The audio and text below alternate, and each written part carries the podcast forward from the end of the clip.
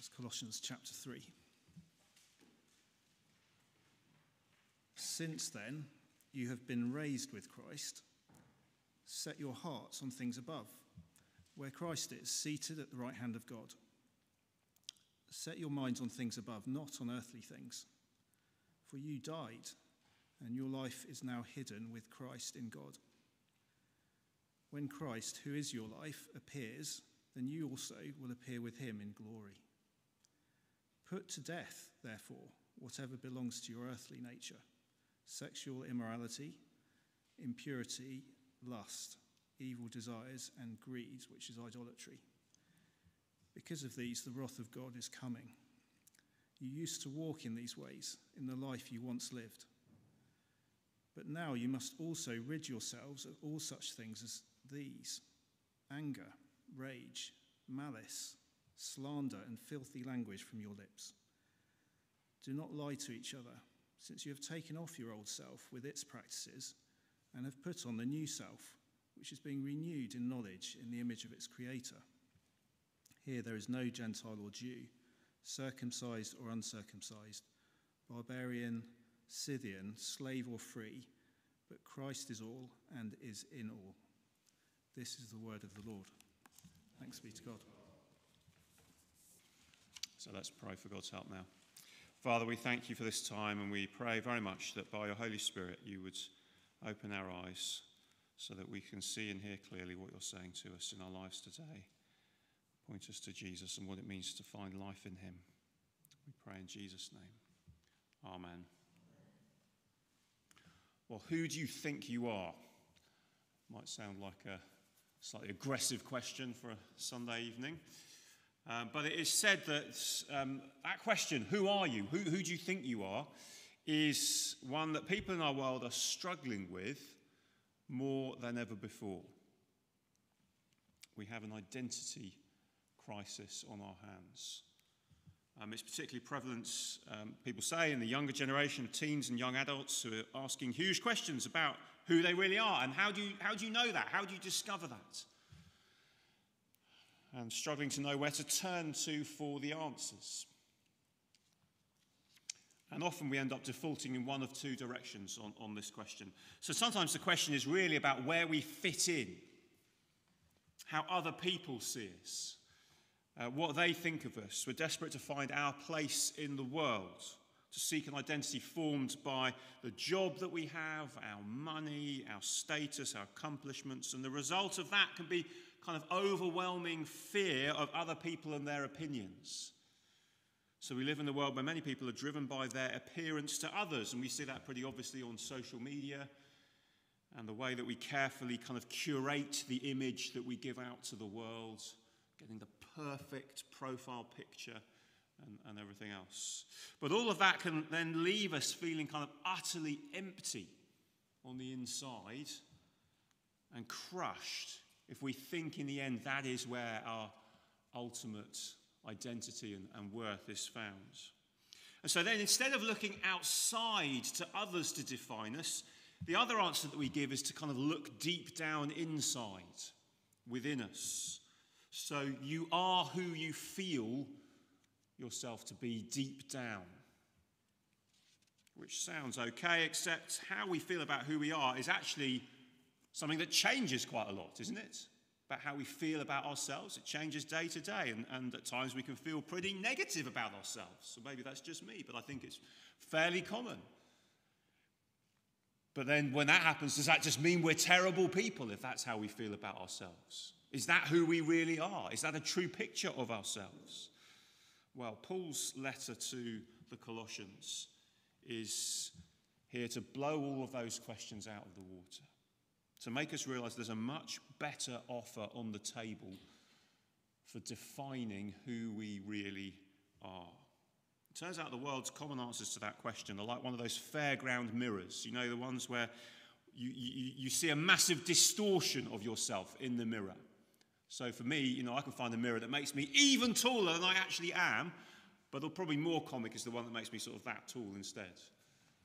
But you know the kind of thing but it's the mirror that distorts as we look out. But here in front of us is the mirror that tells us who we actually really are. if we're trusting Jesus. So there's two things to see. You can see on the back of the notice sheet. First of all, your life is hidden with Christ. Your life is hidden with Christ. In the first four verses of Colossians chapter 3 that we heard. So if you've been with us over the last few weeks, don't worry if you haven't, but if you've been with us, we've, we've been seeing the big message in Colossians is stick with Jesus. We keep seeing this. Don't add anything to Jesus if you've got Jesus. Because if you add anything to Jesus, you end up with nothing. But if you stick with him, you have and you get everything you need, everything you were created for, life as it's meant to be lived, fullness and freedom. And now he applies that particularly to our identity. You have been raised with Christ, and we've seen that in chapters 1 and 2. Jesus rose from the dead, and in him you too have been raised from death to new life in him. Now, verse 1, do you see? Since then you have been raised with Christ, set your hearts on things above, where Christ is. Where is Christ now? Well, he is seated at the right hand of God. So focus on him, set your mind on him says Paul, not on earthly things. We'll come back to what those earthly things are that he's talking about, but focus on where Jesus is because you died and your life is now hidden with Christ in God. And one day, when Christ, who is your life, appears, you also will appear with him. So, this is extraordinary because this is what this is saying is if you're a Christian, if you're trusting Jesus, you might think the real you is sitting here right now in this building on a red chair and kind of looking at some guy at the front talking. But when God looks at you, he sees someone who is united with Jesus. And Jesus died and rose from the dead, and he is now in heaven. And so when God looks at you, you are seated with him. You're in him.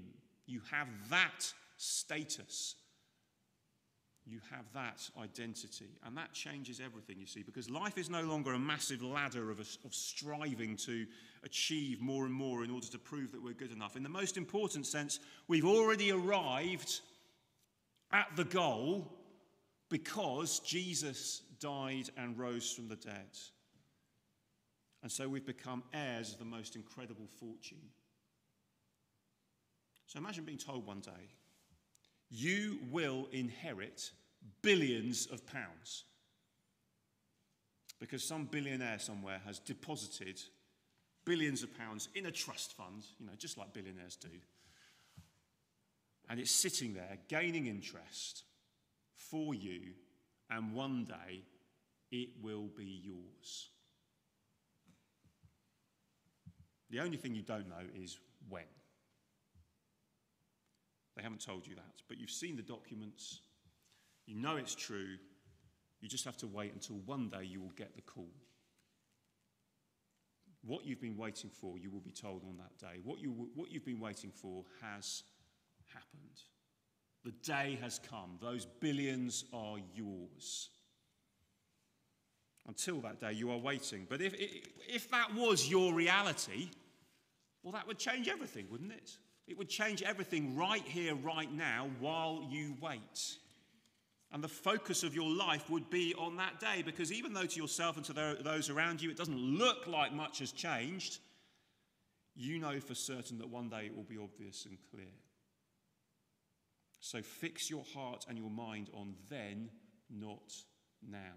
Do you see? That is what Paul is telling his readers to do. Your life is hidden with Christ. One day, when Christ, who is your life, appears, you also will appear with him in glory. Wait for that day.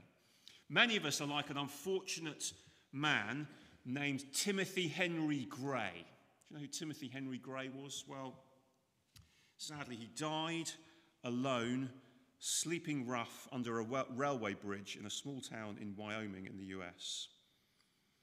This was about 10 years ago. And for about a year before that, lawyers had been trying unsuccessfully to trace him and let him know that he was, in fact, the heir to a multi million dollar fortune left by a relative who herself had ended life as a recluse aged 104. He didn't know the reality of his situation. But if he had, it would have changed everything for him, at least in financial terms, and he wouldn't have died freezing cold and homeless. Well, the reality for Christians is that we have a new identity. And that means lots of things. It means life is not ultimately a tragedy. So, I mean, a tragedy in the technical sense. You know, the shape of a, a Greek or a Shakespearean tragedy. In, in that kind of story, what happens is there may be kind of high points along the way and, and, and moments of joy and, and happiness, but the story always ends in disaster, in, in death, in despair. And that is actually so many people's view of life, isn't it? So that, you know, it, that is where we're all heading. It's all heading in the end for this sort of tragic end. So what do you have to do now? Well, you just have to try and squeeze out as many kind of moments of happiness that you can here and now, because that's all you're getting. But for the Christian, it's the other way round. In the dramatic sense, it's technically not a tragedy, it's a comedy which is not about jokes, but it's about the shape of life in the story of your life ending positively. So instead of there just being sort of glimmers of positivity as you head for, for you know, the darkness of oblivion, it's the other way around. Well, no, the other way around means there may be difficulties and sufferings along the way as part of this story. Yeah, sure, there's going to be difficulties, there's going to be sadness, there's going to be suffering and sorrow, but look where the story is ending. Look where it's heading for. And more than that, then, having our ultimate identity in Christ means we don't have to fully actualize ourselves in the here and now. Do you know what that means? You know that kind of word people use? You know, if you're not fully expressing yourself in the here and now, then you're not being truly you if you're not discovering who you really are deep down and expressing that to the world, you're not being truly you.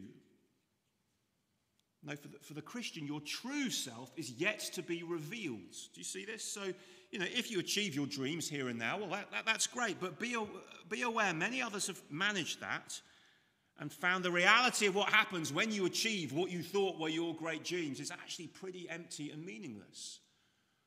Because set in the context of uh, that, the, the tragedy, well, it's just one moment of joy along the way, but you think, yeah, but I'm going to lose it all eventually, and then I'm going to die. What good is that then? But it's okay. You don't have to achieve your dreams here and now because your true identity, who you really are, is yet to be revealed.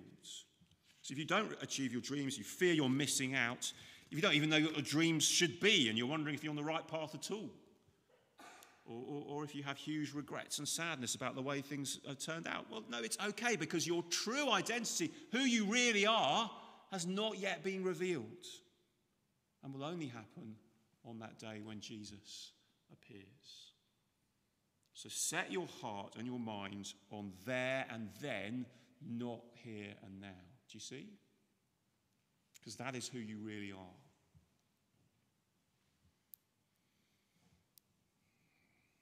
Your life is hidden with Christ. Set your heart on that. But then, what does that look like in practice? That's the question, isn't it? And that is what he then goes on to, to say. Uh, and in fact, that is what the rest of the letter is about. So we're only going to begin to answer what it looks like in practice, to set your heart and mind on things above. But we've got the beginning of an answer to that in verses 5 to 11, and there'll be more to come.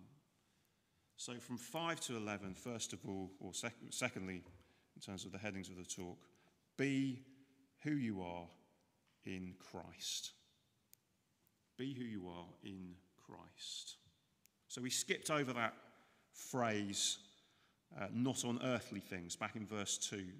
And that's because he now unpacks what he meant by that. So, setting your heart and mind on, on, on things above, not on earthly things, let me tell you about the earthly things he says in effect from verse 5 Put to death, therefore, whatever belongs to your earthly nature sexual immorality, impurity, lust, evil desires, and greed, which is idolatry. The most important thing is to understand the motivations for what Paul says. Because if you read this out of context, you think, okay, here we go again. It always comes down to rules. That's, that's, the, that's the Christian life, isn't it? It always comes down to do this and don't do that. What you can and can't do as a Christian. But actually, that completely misses the point of what Paul is saying. And indeed, it falls into the trap of being like the things that Paul is criticizing in this letter, not the things he is commending. Because so far, we've seen that he criticizes those who add rules to the gospel and say that, you know, oh no, it's not just about you trusting in Jesus, you also need to obey all these rules and then you will really be saved. So, you know how our Bible translations put in these little titles? You can see the one above chapter 3 there. And they're, they're not part of the original text in, in, in Greek in the New Testament, but they're added by the translators to help divide up the text and make it easier to read.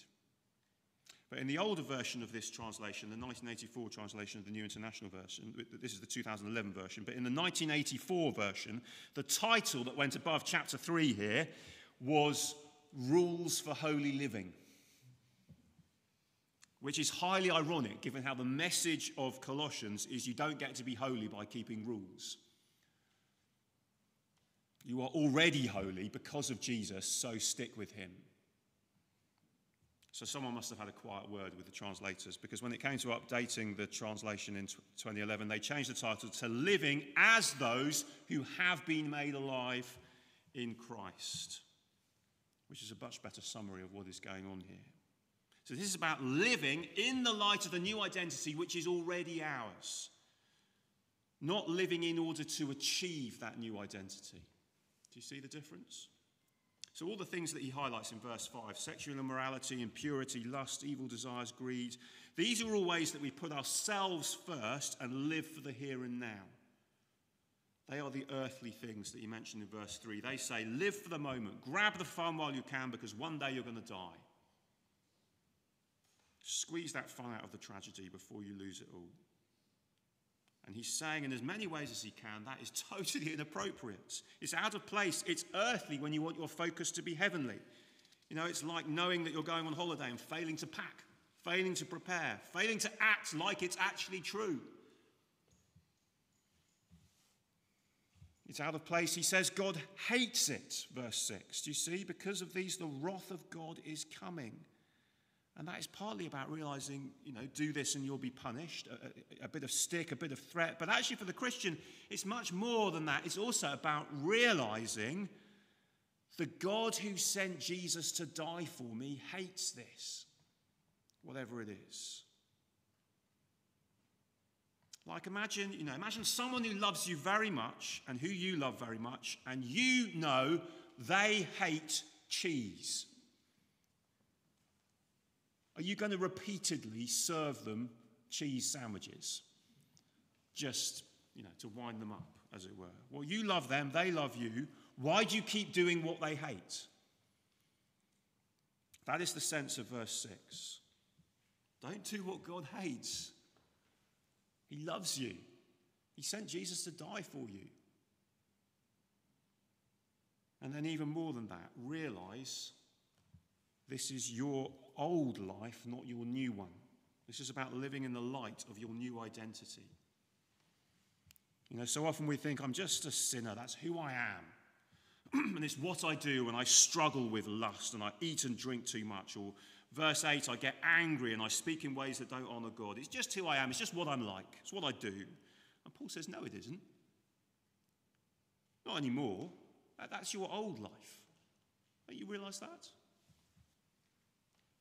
So it's like the caterpillar who spends years, or it's probably not years, is it, with a caterpillar, but however long, un- unspecified amounts of time that you can find out and check later on Wikipedia. But a caterpillar who spends some amount of time crawling on the ground. And as far as the caterpillar is concerned, it can never do anything but crawl. And it certainly can't fly. You know, the idea of a caterpillar flying is utterly ridiculous, isn't it? It hasn't got any wings. How's it supposed to fly? But then one day this extraordinary transformation takes place. I think I'm not, I'm not a butterfly expert, as you can probably tell, but it's got something to do with chrysalises. And one day it wakes up as a new creature. And on that day, it's got wings and it can fly. And so imagine the butterfly that says, Yeah, no, I'm, I'm just a caterpillar. I will forever crawl on the ground and there's nothing I can do about it. You say, No, no, no, you're not a caterpillar anymore. You're a butterfly. Do you see? You've been changed. You have got wings. You can fly. So be who you are. Don't be who you were.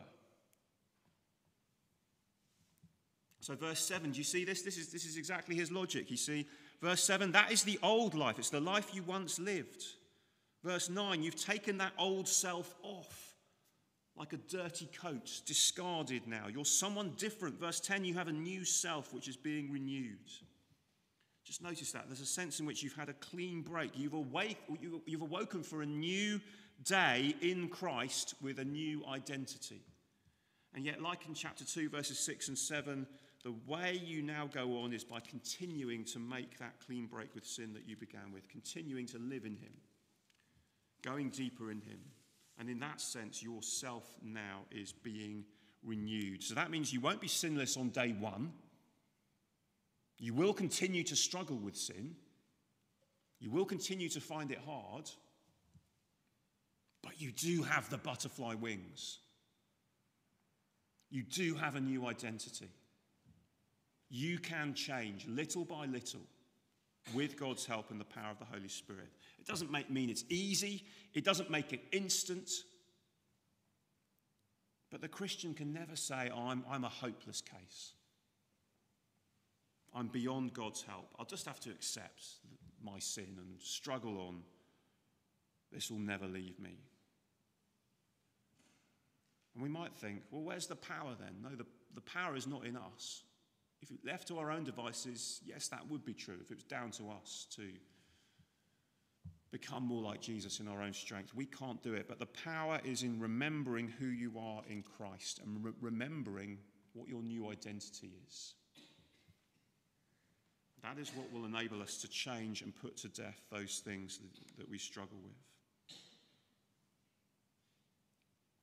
The world around us is confused about identity. It's got no answer to those besetting sins that hurt ourselves and hurt others and hurt God.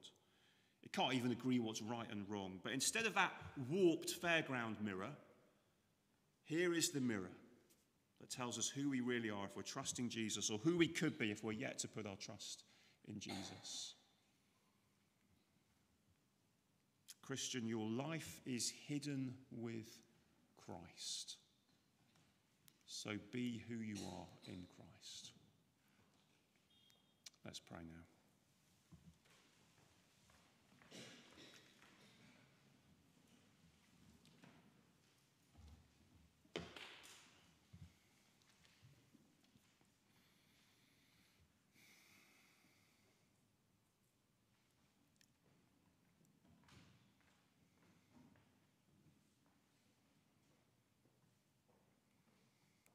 Father God, we thank you that it's not up to us to build an identity for ourselves, but we receive that as a gift when we trust in Jesus. If we're yet to do that, would you help us to come to Jesus, to turn from our old life, come to Jesus, and accept the new life that you give us in Him?